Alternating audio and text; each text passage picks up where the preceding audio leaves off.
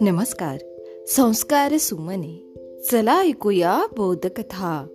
या उपक्रमामध्ये मी विद्या कवई नरवाडे आपणा सर्वांचे पुन्हा एकदा हार्दिक स्वागत करते.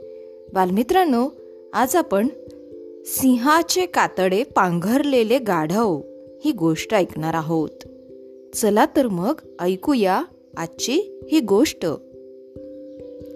एके काळाची गोष्ट आहे. एक गाढव होते. दुसरे प्राणी नेहमी त्याची थट्टा करत. तो दुसऱ्या प्राण्यांचे असे वागणे पाहून कंटाळला होता. तो नेहमी विचार करत असे की त्याच्याजवळ सुद्धा ताकद सौंदर्य किंवा गोड आवाज असता तर दुसऱ्या प्राण्यांनी त्याची थट्टाच केली नसती. एकदा गाढव असाच कुठेतरी जात होता. वाटेत त्याला सिंहाचे कातडे पडलेले दिसले. प्रथम गाढवाने त्याच्याकडे दुर्लक्ष केले आणि तो पुढे चालू लागला. मग त्याला अचानक एक युक्ती सुचली. त्याने ते सिंहाचे कातडे घेतले आणि अंगावर टाकले. त्याला वाटले आता सगळ्या प्राण्यांना वाटेल की मी सिंह आहे आणि ते माझा आदर करतील. सिंहाचे कातडे अंगावर पांघरून गाढव पुढे निघाला. वाटेत तो एका गिधाडाजवळ पोहोचला. गिधाडाने त्याला सिंहच समजले आणि तो घाबरून तेथून पळून गेला.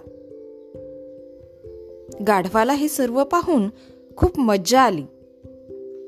आता त्याला वाटले की तो आता सहजच जंगलाचा राजा बनेल.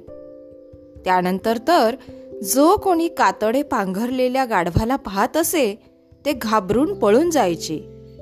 गाढवाला या खेळामध्ये खूप मज्जा वाटायला लागली. थोड्याच वेळात गाढव एका कोल्हिणी शेजारी येऊन थांबला. गाढव तिला घाबरवायला जातो. कोल्हीन त्याचा आवाज ऐकते.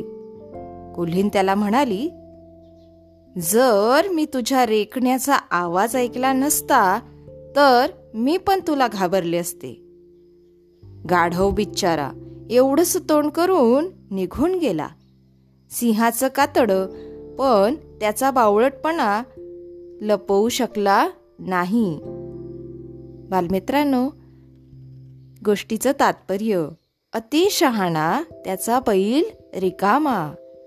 तेव्हा या ठिकाणी आपण थांबूया उद्या पुन्हा भेटू एका नवीन गोष्टीसह.